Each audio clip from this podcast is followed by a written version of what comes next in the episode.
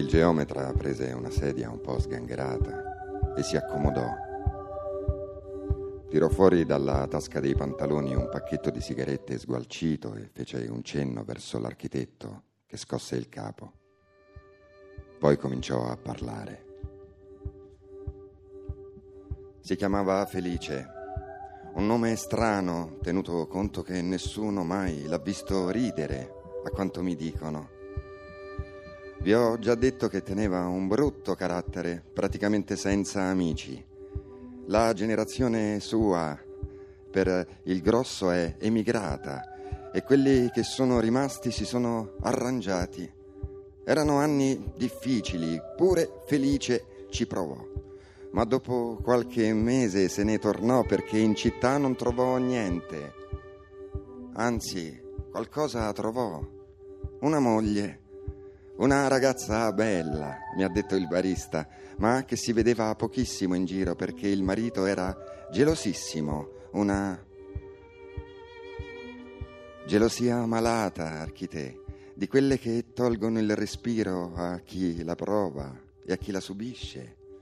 Insomma, pare che per via di questa gelosia un giorno felice volle tornare a casa dal pascolo prima del tempo, camminando di notte cadde e si spezzò una gamba. Allora non era come a che te la rimettono a posto in 4 e 48. Lui rimase zoppo e questo lo incattivì ulteriormente. Mi ha raccontato sempre il barista che certe volte si sentivano rumori che venivano da qua dentro, come se qualcuno spaccasse la legna con rabbia.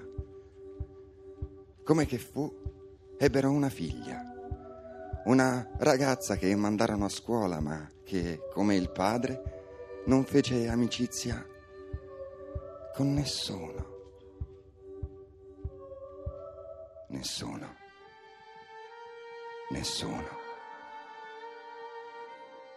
Nessuno.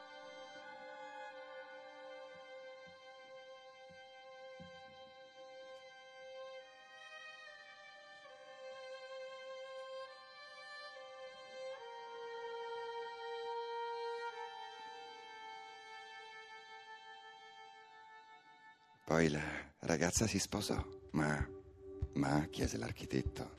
Non so, rispose incerto il geometra spegnendo a terra la cicca. Deve essere successo qualcosa, il barista è stato vago e i vecchi che stavano nel bar non hanno aggiunto una parola, mi hanno detto che la ragazza è tornata a casa dal padre e dalla madre, ma sono cose successe molti anni fa, quindi non ci giurerei. Io vi posso dire che per farmi raccontare la storia mi sono dovuto bere una bottiglia intera di vino e stamattina tengo un mal di testa da competizione. Comunque, dopo pochissimo la moglie e la figlia sono scomparse. In che senso scomparse? chiese l'architetto. Nel senso che non si sono più viste e che le rare volte che Felice usciva da casa per andare a comprare qualcosa si trattava di quantità minime, per una persona sola, insomma, e nessuno gli ha chiesto niente. La voce dell'architetto era bassa, come se avesse paura di essere sentito da qualcuno. La testa era piena del fastidioso mormorio. Certo che gliel'hanno chiesto, rispose il geometra. In questa città ognuno si fa i fatti suoi, d'accordo, ma solo in apparenza. Siamo troppo pochi per non accorgerci che la gente non ci sta più dalla sera alla mattina. E lui, felice, raccontò che la moglie aveva deciso di tornarsene in città dai parenti suoi e che la figlia l'aveva seguita. Si conosceva il carattere dell'uomo e nessuno gli diede torto alle due donne ad essersene andate. Lui da parte sua, pareva che se ne fregasse, ma forse voleva solo far vedere e dentro ci soffriva, chi lo sa. Poi, dopo alcuni anni, è morto pure lui, in solitudine. Il barista mi ha anche detto che qualcuno avrebbe voluto avvertire la moglie, ma non si sa niente, neppure come si chiama. Perciò dopo un po' si sono rassegnati tutti quanti ed è finita la storia. Dopo un attimo l'architetto si alzò e si guardò di nuovo attorno corrugò la fronte aguzzando la vista nella penombra. Poi disse, e questo cos'è? Mi sono svegliata qui. La testa mi pulsa. Sento il sangue colarmi sul collo. L'odore della calce, il buio, il silenzio, il bavaglio sulla bocca mi fa respirare con difficoltà le mani e i piedi legati toccano pareti attorno. Che posto è questo? Sento l'odore di lei, di nostra figlia, la tocco a pochi centimetri da me, è calma, non si muove ma respira regolarmente, non risponde ai miei gemiti disperati, sento solo il mio mugolio da gatta, come in quei sogni in cui vorresti urlare e la voce non viene fuori. Perdo forza, cado nel vuoto.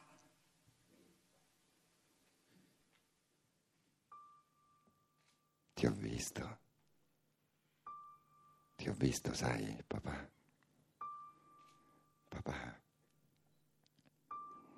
Apprezzo che anche legata e imbavagliata tu mi abbia lasciato vedere mentre preparavi la calce, le pietre e capisco Capisco che lo fai per noi, che la sicurezza che volevi per la tua famiglia, la protezione dal mondo può essere in fondo qui, solo qui, in queste mura, in queste mura, in queste mura, solo qui, solo qui. Ti ho visto, sai, papà, e capisco, capisco, capisco, che lo fai, lo fai per noi, per noi, per noi, papà. La sicurezza, la tua famiglia, la protezione dal mondo, solo qui, in queste mura.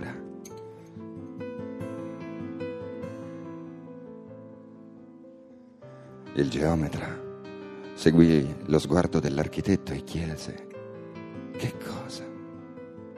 Qui, indicò l'uomo, questa parete, non vedete?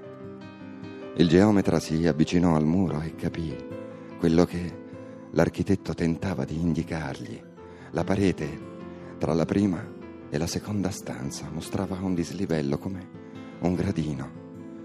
Picchiettò prima col tacco della scarpa, poi con le nocche della mano. Nel silenzio il rimbombo suonò profondo. È vuoto, archite, disse, e fece cenno al muratore che si appressò col piccone.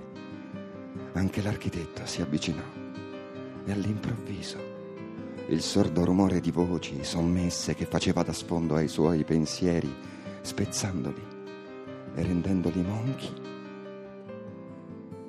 cessò.